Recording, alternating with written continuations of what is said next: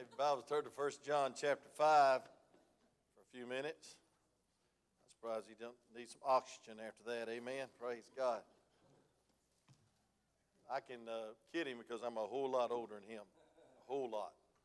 Matter of fact, I asked somebody how old Brother Dan Reed was. He was one year younger than me. So, you know, every year and every breath, every day is a blessing from God. Y'all not waste it. Y'all not waste it. You ought to use it to, for the glory of God. That's why He created you. That's why He sustained you. It's not just to have fun, it's to have the furtherance of the gospel through your life. How can you know you're saved? I want to uh, also subtitle this message Some Unimpeachable Evidences. I'm not going to say a thing about Nancy. I ain't going to say a thing about Donald. I'm not going to say anything about politics. Some of you stayed home tonight because you thought I was. God help you. Amen. Let's go ahead and watch CNN and uh, Fox, and you're going to miss the message from heaven. Amen. Just stay there. But, um, you know, we do live in a day full of doubt. Everybody doubts everybody. I mean, you know, we doubt politicians, we doubt each other. People doubt their husband. I was uh, counseling with a preacher yesterday about how to counsel with a young man in his church that um, his wife has, they have three little, little children. I mean, little, five, three, and 18 months old. And she just sends him a text and says, I'm finished. I, I don't want to be married anymore. Uh, I didn't have a childhood, didn't have a teenage life, so I just want to go out and, and uh, party. And just left him. And, I, and he said, What do you say? And, you know, the only thing you can say is, You better draw nigh to God, get a hold of God for her uh, to uh, get her heart right. So, uh, you know, we live in a day and age of real uncertainty. I mean, people, people just they don't have that certainty. That in the old days, you know, when I was young, uh, there was some certainty, there was some safety. We never locked our doors. We never did. We never, we never locked our doors. Um, we were certain. Um, down in South Africa, there's a lot of uncertainty. I'll never forget the service I was in, and I was sitting in this chair, and I was certain that it was going to support me. And, um, and I collapsed right in the middle of the service. Brother Mark started laughing. It's the first time I've ever seen him laugh. No, he was laughing uh, at me, and uh, Brother Jeremy jumped off the platform and he grabbed me and pulled me up and hurt me pulling me up, you know, amen. And the Sunday school teacher, in the meantime, kept on teaching. And I said, you know something? This ain't the first time this has happened. And I found out all fidgety people break down those plastic chairs. So guess what? I found a wooden bench on the side of the, of the auditorium, and I sat right there on that wooden bench, amen. And uh, but you know, we're certain that it'll hold our weight. We're certain we'll get to the destination. We get in our nice cars and we're certain that it'll it'll take us to that place. But I want to tell you something. Sometimes it don't. And I want to tell you something though. There is some unimpeachable evidence uh, for the certainty of salvation. You ought to know that you know that you know that you're saved. Amen. And I went through all this born of God in seven times or five times mentioned in uh, this whole book, and that's evidence or birthmarks. But I want us to go in context tonight, and I want to give you several th- reasons uh, and evidences of how you can know you're saved. And when I go through this, if you don't know you're saved, don't let pride send you to hell. Uh, Brother Randy got saved in the parking lot out there because he let pride send him to hell. Uh, he realized, as a preacher's son, he realized he was not saved, and he got saved uh, in a youth meeting. Brother Tony led him Lord in the car out there in the parking lot, I believe. Um, Miss Stacy Carpenter, she's the preacher's uh, daughter, played our piano. And on a service that she got saved, she stopped playing the piano, come down to the altar, grabbed Miss Connie, and said, I might be a preacher's daughter, but I'm lost, and I need to be saved. Now she's a preacher's wife. Say amen right there. Amen. It's wonderful. And so you need to know that you know that you're saved. So let's stand on the Word of God. I'm going to read 10 verses and preach about 12, no, about 8. It says, Whosoever, we're in 1 John 5, believeth that Jesus is the Christ, is born of God. Now I want you to see that. We're going to call three witnesses that he is the Christ, that he is God in flesh. Um, when, he, when he died on the cross, he was God. And everyone that loveth him, that begot, loveth him also that is begotten of him. By this we know, look at the word know, that we love the children of God when we love God and keep his commandments. For this is the love of God, that we keep his commandments, and his commandments are not grievous.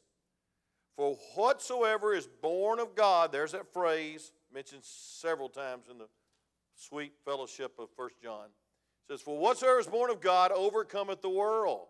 And this is the victory that overcometh the world, even our faith. Who is he that overcometh the world but he that believeth that Jesus is the Son of God? Then he calls three witnesses. Number one, verse 6. And this is he that came by water. The water is a witness. And blood, there's a witness. And even Jesus Christ, not by water only, but by water and blood. And it is the Spirit, there's the third witness, that bears witness because the Spirit is truth. For there is three that bear record in heaven the Father, the Word, and the Holy Ghost. And these three are one. Can somebody say amen right there? And there are three that bear witness in earth the Spirit, the water, and the blood. And these three agree in one. If we receive the witness of men, the witness of God is greater, for this is the witness of God which he hath testified of his Son. He that believeth on the Son of God hath the witness in himself. He that believeth not God hath, hath made him a liar, because he believeth not the record that God gave of his Son. And this is the record that God hath given to us eternal life, and this life is in his Son. He that hath the Son hath life, and he that hath not the Son of God hath not life. These things have I written in you that believe on the name of the Son of God, that you may know that you have eternal life, and that you may believe on the name of the Son of God. You may be seated as I pray. Father, thank you for the good song service, and especially, God, the good prayer time. Because, Lord, if we've ever needed to pray for each other, it's now in these last days, these perilous times. God, thank you that we have more missionaries that's uh, a candidate for prayer. We can support them by prayer. Thank you, Miss Rebecca, and the safe trip you gave her and Bo back to, back to home. And I pray, dear God, that you would uh, give them a good visit and good time together. Lord, I pray, dear Lord, that you'd bless this message. And God, give us some confidence, give us some assurance. God, help us not to doubt you and doubt your word and doubt your witness, the Spirit. Well, thank you in Jesus' name. Amen. You know, there's a lot of people that if you went up to them and asked them, if you died today, do you know you go to heaven? A lot of people would say, well, I hope so. That's not good enough. Folks, it's not good enough. Some people would say, well, I'm working on it. You know, I was thinking today, uh, Brother Kenny Kuykendall sent us pictures of the cross that Brother uh, Donald made for his beautiful, big auditorium. A lot bigger than that cross, but it's just like it. And he said he's been uh, staining it himself. I'm so excited about Brother Donald making that cross. And he said he's got three or four messages just staining that cross, you know. And I gave him a couple more just in case he needed it. I don't know why he would take one from me, but because um, I've been in Mark chapter 15. But I thought about what a church of Christ should hang on the back of their baptistry. You know what they ought to put on the back of their baptistry? A ladder. A ladder. Folks, you're not saved by works. You're not saved by religion. You're not saved by men's effort to be more like God. Folks, you're saved because Jesus, God's only Son, came to this earth and took your place. So I'm going to give you four or five things and call several witnesses uh, and a lot of evidence on how you can know you're saved. Number one, there's a personal relationship. Look at verse 1. Whosoever believeth that Jesus is, is the Christ is born of God, and everyone that loveth him, that begotteth, loveth him also that is begotten of him. Now, how many of you love Jesus? Say amen. How many love God? Say amen. How many love the Holy Spirit? Say amen. One time, Dr. John R. Rice, I thought about him at the funeral as uh, Brother Reed's uh, precious little blonde headed girl, uh, grand, granddaughter, got up and sang John R. Rice's song, I'll See You Again. I'll See You Again. What a wonderful song. And uh, she got through it. It touched everybody's heart. But, folks, I want to tell you something. If you're saved, you have a relationship with the living God through Jesus Christ. and you love Him. Uh, John 16, 31 says, There's no other name under heaven, or excuse me, uh, says, uh, what, the only way to be saved is believe on the Lord Jesus Christ. Acts 14, uh, tw- uh, 12 says it's no, there's no other name. Uh, look at John chapter 6, verse 47. John chapter 6, the other book uh, that the Apostle John wrote. John chapter 6 and verse 47. You got that up there, brother? I don't know if, I, if, he, if he sent it to you. He didn't send it to you? Okay, I sent it to Cody. I should have sent it to the sound room. I'm sorry, I didn't know you didn't get it. Uh, tell, him to, tell him to email it to you real quick. Amen. John chapter 6. So some of these folks can't function without this thing on the wall. Amen. I can. I'll go on. It don't matter. We ain't going to shut her down. But uh, John chapter 6. I should have checked earlier. I'm sorry. Had too much on my mind. Uh, 6 chapter, chapter 6 verse 47 the bible says this then answered them the pharisees are ye also deceived see folks you can be deceived uh, and um, and think you're saved when you're not saved. You need to know you're saved. Uh, John chapter um, 14, verse 6 says, I'm the way, the truth, and life. No man come to the Father. John chapter 3 says, You must be born again. Evidence of a physical birth are, are, are evidence, uh, and they're clear. Uh, when my children were born, I looked for evidence of life, crying, tears, moving their hands, you know, whatever.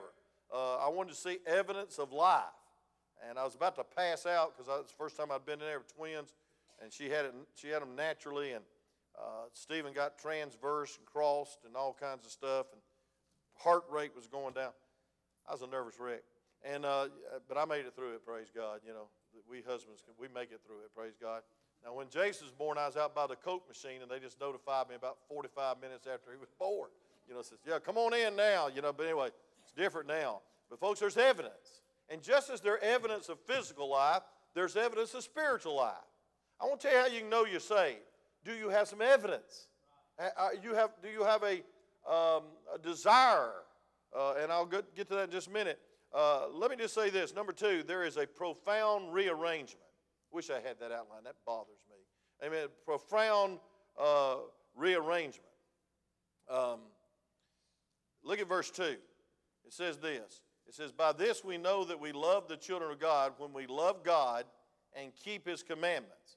Look at this. And this is the love of God that we keep His commandments, and His commandments are not grievous. Can you just see that? Number two, evidence of being saved is that personal faith uh, brings a relationship with Jesus Christ. But I want to tell you something, friend. You resemble the Father. You have a longing to keep his commandments, and his commandments are not grievous. I want to tell you something. I have a lot of trouble believing a lot of people are saved that never come back to church after they get saved. Now, if they go to another church, praise God, you know. But I mean, they don't go anywhere. They just got their ticket to heaven and they think they can live independent of God. They're real independent Baptists. They're not even in, in an independent Baptist church. But we ought to be dependent upon God. And I want to say this, friend, we need to realize that we need to be like the Father. You ever had somebody come up to and say, Oh, he looks just like mama? They always say that because daddy's always ugly. And they always say, Hell, I'm so glad they look like mama. Amen. And I'm and you know, he acts like his daddy, you know, and that, that's a that's a real omen and that's a real caution. But you know, uh, uh that's the way it ought to be. A baby ought to resemble the father and mother. Say amen. And I want to say this we as Christians have a profound rearrangement in our life. Look at verse 4 For whatsoever is born of God overcometh the world. And this is the victory that overcometh the world, even our faith. Look at verse 5. Who is he that overcometh the world? But he that believeth that Jesus is the Son of God. If you want to take that verse and, and, and kind of reverse it, if you believe in the Son of God, you're an overcomer. If you believe in the Son of God, you have the overcomer. Say amen. You're not perfect. Noah got drunk. Abraham lied. Peter cursed. But I want to tell you something. Noah wasn't a drunkard after he got saved. And Abraham was a liar, and Peter wasn't a curser. A cusser. I mean, a cursor or something on do that every time on a computer. God help us to realize if you're saved, You want to obey God, you want to be like God, and it's not a have to, it's a want to. Come on, say amen. And I know there's a hundred thousand people out here that's been hurt in a Baptist church in, in Whitfield County. But I want to tell you, I want to tell you what I want to say to them. Get over it. Because my Lord was hurt too. And my Lord was rejected too. And my Lord was beat, and my Lord was, was uh, forsaken, and my Lord's own people turned against him. But that wasn't a reason to say, well, I ain't never going to go back to church. Folks, you want to go back to church because God gives you a new want to. Your deepest desire as a Christian ought to be this to be like Jesus. And so his commandments are not grievous. Matter of fact, you know God so intimately, you know he wouldn't hurt you, he wants to help you. Can I repeat that? He doesn't want to hurt you, he wants to help you. I was counseling this week. I said, hey, listen, I'm not in the, I'm not in the business to hurt anybody. I said, I want to help you.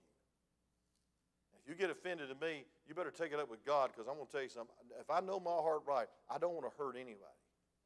I want to help you. But I want to tell you something. Sometimes the greatest help you can have is thou shalt not. Say amen. Thou shalt not commit adultery. That's the greatest commandment. Listen, that'll help you. Because if you do, if you do, there, it'll follow you the rest of your life. Even with forgiveness, Proverbs chapter 6. It could ruin your second or third marriage. It could really devastate your children when they find out about it. Say amen right there. And I'm just saying this, friend, God help us not to think that the commandments are grievous. They're to make us more like Jesus, and they're to protect us. How many of you uh, mothers sometimes say, Thou shalt not to your children? And boy, they don't like it especially when they get about 16 and want your Mercedes Benz every night to drive. And you say, no, you failed 17 grades. You only took 16. So you're not going to drive that car. And man, they pitch a fit. What? Johnny gets everything and he don't pass nothing. Well, Johnny's not, not my child, you are. I can hear the dialogue now that I used to have with my youngins. And I want to tell you something, friend, it's because I love them. You got to be at home at 12 o'clock, 11 o'clock, because we love you. There's nothing good happens in downtown Dalton, especially during the beer fest, between 11 and 4 o'clock in the morning. Say amen. And if any of y'all are participating in that, we're going to church you. I'm not kidding. You don't participate in junk of the world and think you can be a Whitfield Baptist Church member. Now, that's real popular now, and I know the churches downtown don't, don't talk that way, but I want to tell you something. Folks, the commandments are not grievous. We're trying to help you. God's trying to help you. Heard someone say, that baby looks just like his father. Well, that's exactly the way we ought to look. And so there's a profound rearrangement. I want to give you some evidence of being saved, and you can know it. In verse 1, it says that you love him and also those that's begotten of him. And you know it, and I say it, and this theme of this chapter is not redundant or this book. Folks, if you're saved, you love who God loves. Can I say that one more time? You love who God loves. And the last time I checked, God loves you. And God loves every sinner. And God loves every saint.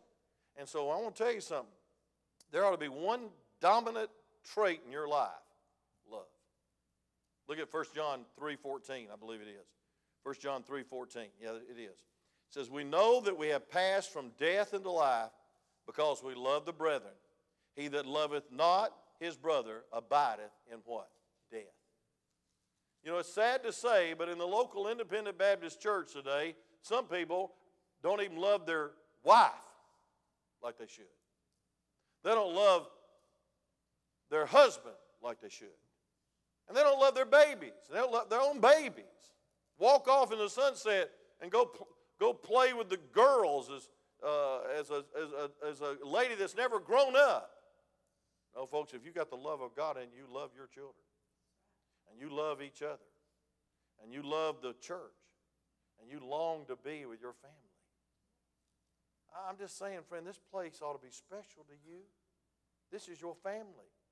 And one day you'll, you'll I, I'm going to save that letter to, to Sunday morning, but one day you're going to need the church when somebody passes away. You're going to need the church when one of your kids go astray and you need somebody to pray with because you feel like it's the end of the world. You'll need the church. And I'm not talking about this building, I'm talking about each other. And folks, so we will love the saints. That's the evidence. Look at verse 2. And by this we know that we love the children of God when we love God and keep his commandments. And so John said it over and over and over again. He was called John the Beloved. Folks, if you're saved, the evidence of being saved is that you love God and that you love one another. And then, number two, under the evidence of being saved, is that you live out the Scriptures. You live out the Scriptures. Look at verse 2, the last half of it. It says, "And, and the, His commandments, and you keep His commandments. And then verse 3 says, And this is the love of God that we keep His commandments, and the commandments are not grievous. It's not a have to, it's a want to. And then I'm going to say this when you don't want to, you need to, ha- you need to realize it's a have to. Not the motive of your life. I'm going to tell you something. I'm faithful to my wife because I love her. And folks, if, and, and listen, if I ever thought about being unfaithful, I'm scared to be unfaithful. See, God could take my children, God could take my life. I fear Him that much. I'm sorry I offended some of you about your little cell phones while I'm preaching, but I want to tell you something. You need to fear God. You need to fear God. And I want to tell you something. It's a fearful thing to, to, to, to distract someone else when they're trying to worship God. I don't care how old you are. You're old enough to sit up, you ought to listen. Amen. You ought to be, you ought to be thankful that you got the Word of God, and you ought to bring it, and you ought to look at it, you ought to memorize it, you ought to mark it, you ought to, uh, you ought to study it. It ought to be your book, because this book is God's Word to you. Isn't that precious? Isn't that precious? Somebody was emailing me a bunch of letters, and they weren't good letters. They were letters telling off the pastor and wanted me to judge them and tell, tell them what my reaction would be. I'm glad he caught me on a good day. Amen.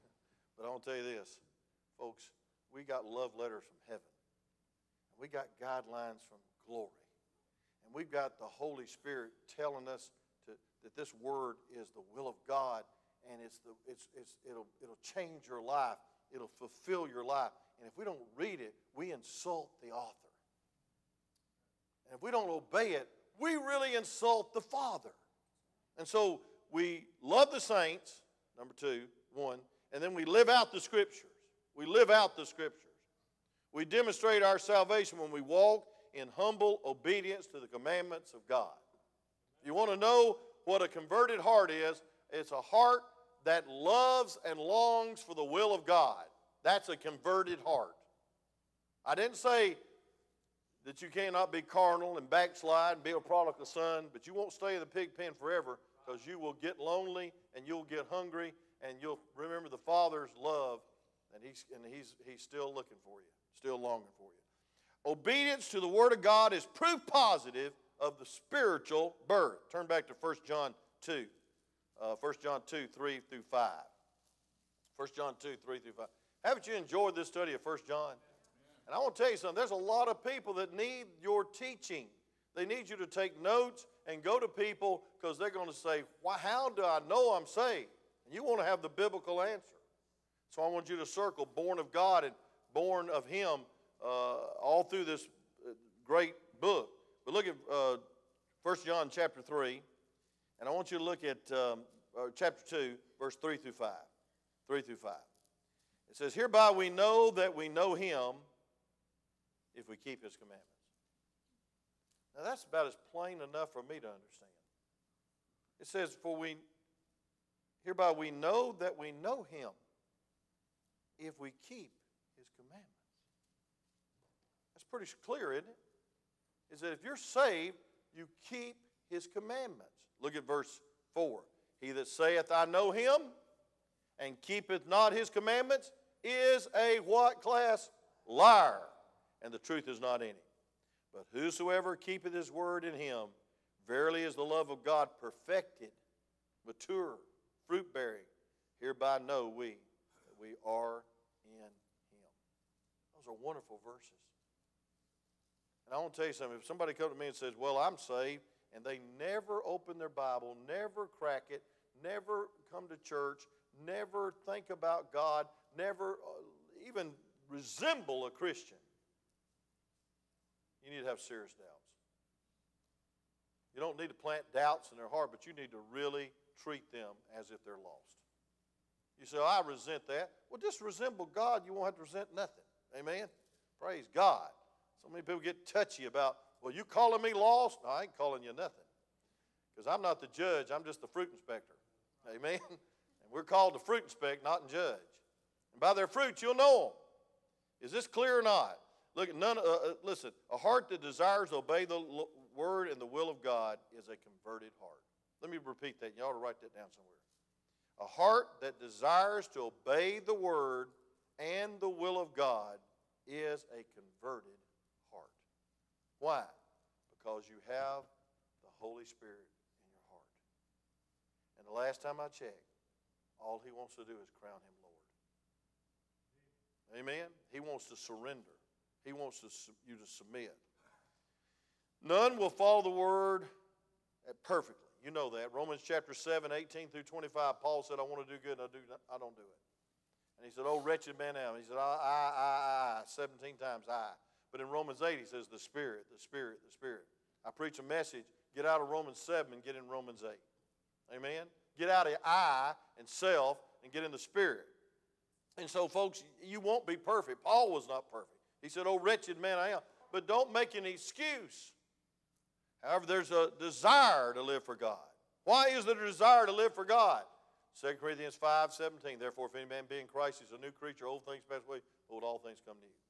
You know what's really new? Your appetite. Think about that a second. You have a new attitude.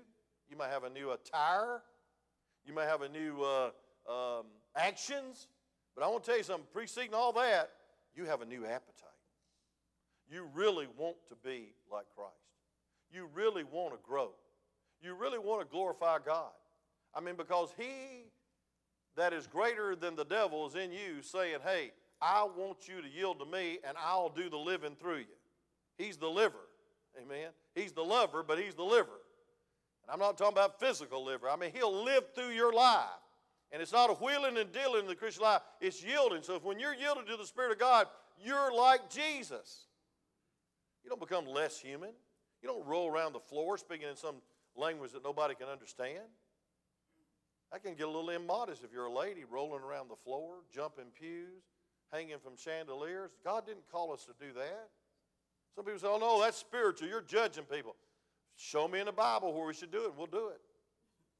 Folks, we're to be like Jesus. Jesus was a gentleman, Jesus was appropriate. Amen? He was timely. He didn't intrude in people's life. He invited people to let him be his life. Let me hurry and I'll close with this. Number three, we know through a clear witness. This is what I want to get to. Six through ten is some tremendous verses. If you're not careful, you'll misunderstand them all. Uh, 1 Corinthians, cha- I mean, First uh, John chapter um, 5, look at verse, um, let me look, look, at verse 4 and 5. I skipped that uh, you'll not only live out the scriptures, but you'll, leave, you'll leave sin. You'll leave sin. Look at verse 4. It says, Whatsoever is born of God overcometh the world. This is the victory that overcometh the world, even our faith. Who is he that overcometh the world but he that believeth that Jesus is the Son of God? I preached on that last week, but I want to tell you something. We're in a warfare, and the world is a world system. It's an antichrist spirit that's predominant in the world today. We live in a post Christian America. If you don't believe it, listen to some of the stuff that's spewed around about killing babies, about taking the rights of churches away from, and all the things that they're, they're promoting wickedness, ungodliness. I never thought we'd live in a day where you couldn't watch a TV program for uh, uh, firemen kissing each other. It's, it's, it's, it's sad. It's pitiful. There's an agenda. And these Hollywood actors think they can run America. They got another thought coming. They can't even run their own home. Most of them have been married seven times. No offense if you've been there and done that, but I'm just saying, They do not have the voice of God. I remember a little, um, uh, that guy that used to be Opie, whatever his name, redheaded guy, the big, the big, uh, Rod, Rod, yeah, I knew Rod somebody. I don't know. Ron Howard, yeah. I'm not that holy, I'm just forgetting his name. Ron, Ron Howard, yeah. He made this statement, making a movie in Georgia. And he says, if you do the heartbeat bill, I and my whole staff and all of my company is going to move back to California. You know what I really wanted to do? I wanted to find him and rent a U-Haul it truck from Harris Service Center and say, I'll help you. Amen. I really did. I wanted to say, hey, get out of Georgia, you heathen. But I'm so kind and nice, I'd never say that publicly. But, folks, who do they think they are? If we don't want to kill babies, that's between us and God. But oh, I'm going to withdraw Hollywood from Atlanta because you're not supporting the LBGTQ, whatever it is, you know. And that's pathetic. Even Billy Graham's son came out today with a great article about let's don't be godless in the next election. Let's don't have the agenda that LGBT. I said, praise God. I didn't know he was that conservative. Amen. I said amen and posted it. I know all my independent friends are going to just forsake me for posting something from Billy Graham because, you know, we're so independent fundamental, we don't get along with nobody. But uh, it's sad. It's sad. It's sad that the world's got their agenda. And so, you know what our agenda ought to be? Godliness, holiness, light, love, joy, peace, marriages that last children that turn out right. That's our agenda. Amen? And you know, some, some of these heathens come to me and try to, try to back me in a corner. I said, well, hey, how's, let me just ask you a question. How are you doing? How's your family? How's your marriage? I'd like to uh, ask every one of those Hollywood stars, how's your marriage? How's your children? I know some good parents that their children rebel, but I want to tell you something. The mass, vast majority of those guys can't even keep their home home together. And they're trying to tell Georgia how to not vote. And now that's in legislature, now there's lawyers. They're trying to cut it down because we want, uh, and I want to tell you something, I don't think that's strict enough. I don't think it's first heartbeat, I think it's conception. That's not political, that's biblical. It's conception. Jeremiah was called to preach in the womb. Jesus did not cease being a human being in the womb. Life begins at conception. Psalms 139 says he knows our substance. That's, that word means our, he knew us when we was in the embryonic state. And we were still, and he knew our names, and he knew our character, and he knew that I would lose my hair at 30, and he knew I'd lose my eyesight at 60, and he knew, he knew I'd fall apart at 70 or something. You know, he knew that. And it great to look forward to that? Praise God. He knew I'd have brown eyes. He knew my temperament. He knew everything about me in the womb. That's what Psalms 139 says. And, folks, I want to tell you something. You're in trouble if you're back in that crowd.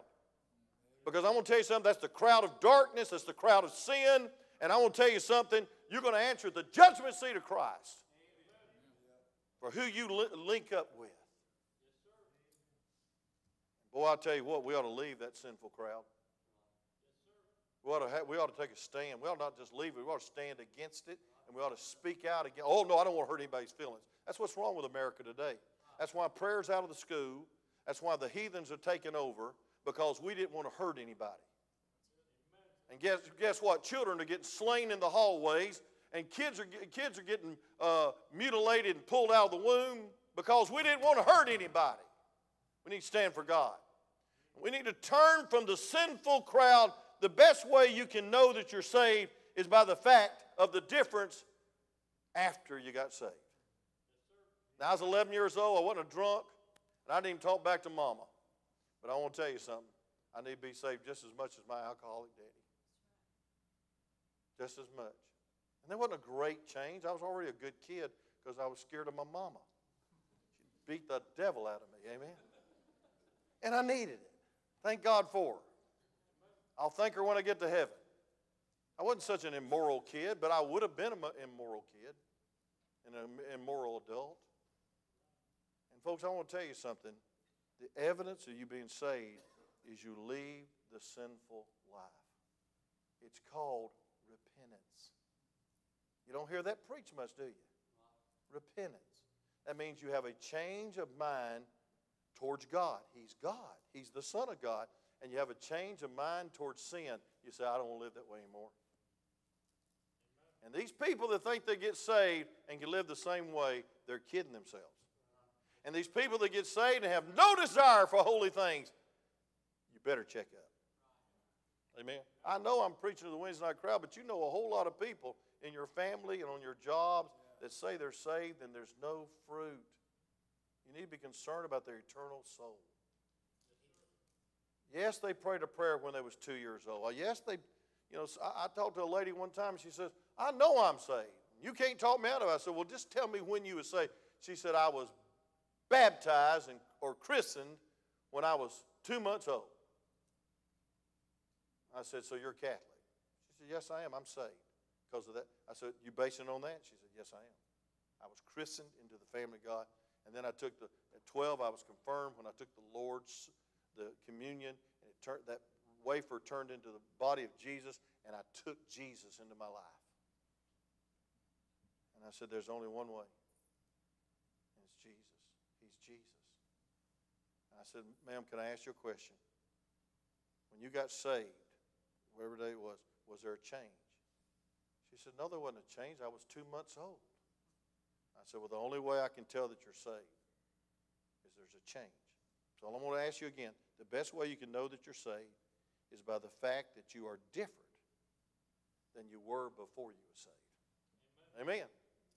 A lot of people come in my office, study, and they say, I'm closing.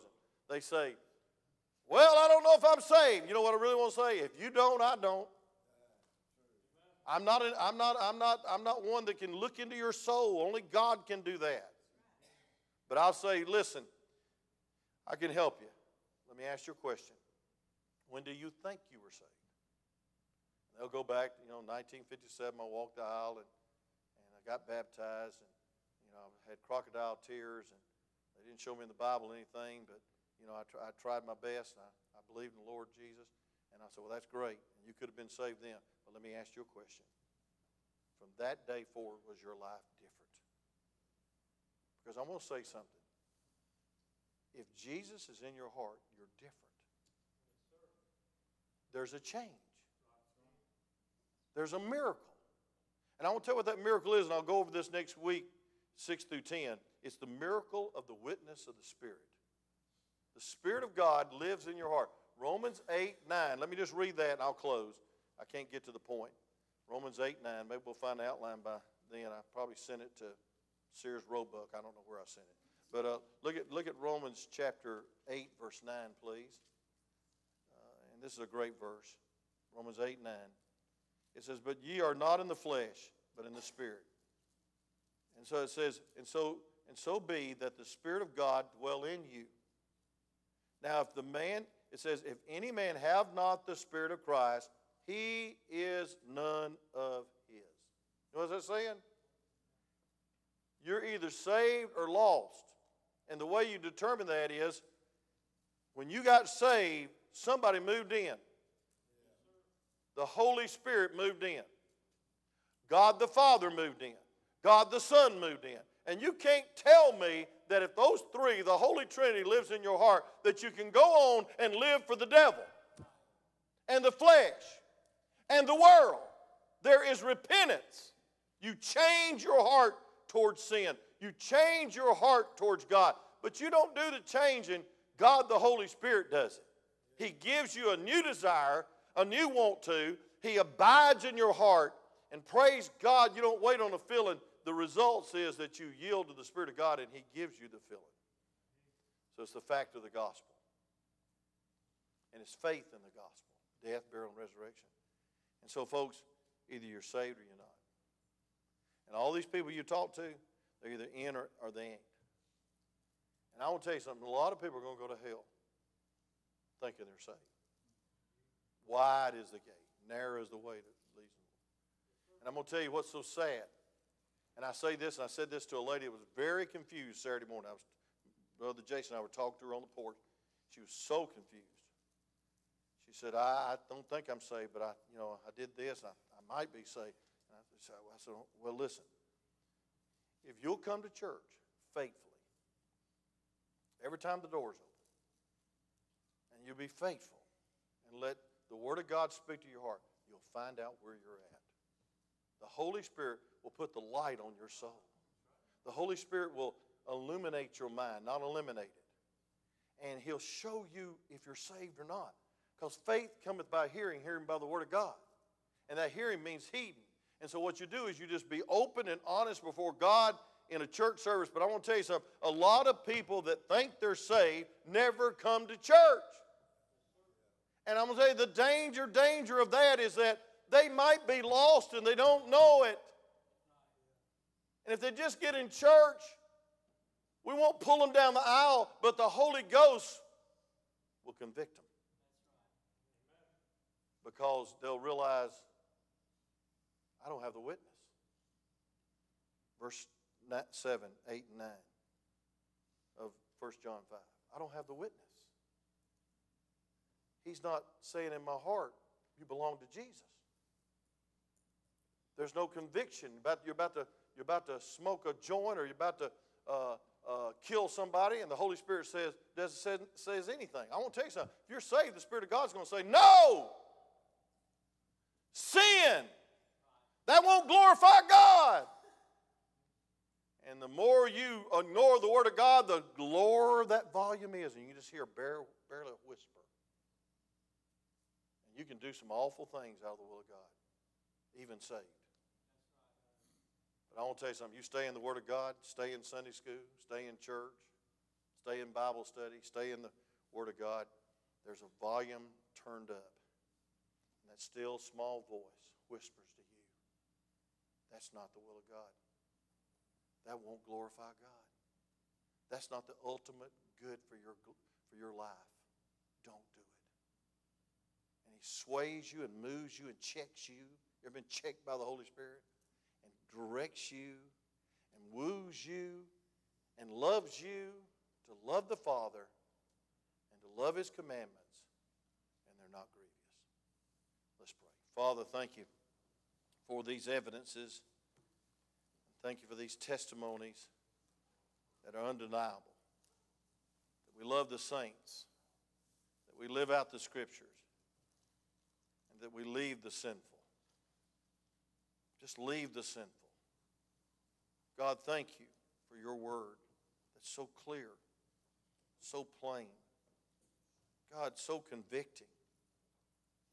Lord, I feel sorry for those that's never on the sound of good, godly, spirit filled preaching and teaching. God, help us. God, help us to realize that there's a lot of evidences. There's a profound rearrangement in our life there's a personal relationship. And we know through a clear witness, the witness of the Spirit, that we're saved. We're saved. And we're safe in your arms. That we don't belong to this stinking, sinful world, and we surely don't belong to Satan anymore. We don't even belong to ourselves. We belong to you. And Lord, those sure are good hands. To be in. So, Lord, please bless this message that we might help others that are so uncertain. God, help us to give them these unimpeachable evidences, these undeniable witnesses in their life. With every head bowed and every eye closed, how many say, Preacher, if I died today, Know I'd go to heaven? Would you raise your hand as a happy testimony of that? Can the Holy Spirit let you lift your hand? How many glad you know, say amen. Not think so, hope, if, and, or but, but you know. Praise God. That'll make you excited and thrilled and peaceful and joyful. Several cannot raise your hand that you're saved. You'd say, Preacher, I'm not sure, but I sure want to be. And I want you to please pray for me. I won't pull you down the aisle. I won't try to make you make a decision right now. You could. You should. But I want to pray for you. You say, I'm not sure, but I want you to pray for me. Would you slip your hand up real high for prayer that you're not sure, absolutely 100% sure that you're saved? And if you've ever been 100% sure of anything, it ought to be this. Anyone? Even on a Wednesday night? How many say, Preacher? I know a whole bunch of people. And I know a whole bunch of people that say they're saved, but they have no appetite for the things of God. And I know there's been hurts in the past, and I know there's been things going on, and, but I just really want them to be sure because I love them. And I don't want to see them go to hell. And I don't want to see them live beneath their privilege of not having a family like we have, and love like we have, and help like we have, and fellowship like we have. It's wonderful. I love this church with all my heart. I can't, I can't imagine me being anywhere else for these 42 years. It's been the joy of my life to be your pastor. I mean that. Just to be your brother or sister, your, be a brother and sisters in Christ should be a privilege. But you'd say, Preacher, somebody I know is missing it. I want you to please pray with me for them that I could influence their life into making sure and then being settled for God. Would you raise your hand on their behalf before we close? All over this place. I got to raise my hand. I got so many relatives that never darken the doors of the church and they say they're saved. And every Thanksgiving I preach around the turkey and they hate it. But I love them and I'll keep on doing it. Father, thank you for this wonderful time we've had together in this wonderful chapter. I hope I've done it justice as far as rightly dividing it, preaching it with compassion and love, but also with truthfulness. God help us. God help us, Lord, to hear the witness and be the witness that you can know for sure. I pray for every hand that was uplifted for loved ones, workmates, neighbors, family members that have no evidence, no fruit, no joy, no peace. God, help us to reach them. In Jesus' precious name, we beg you.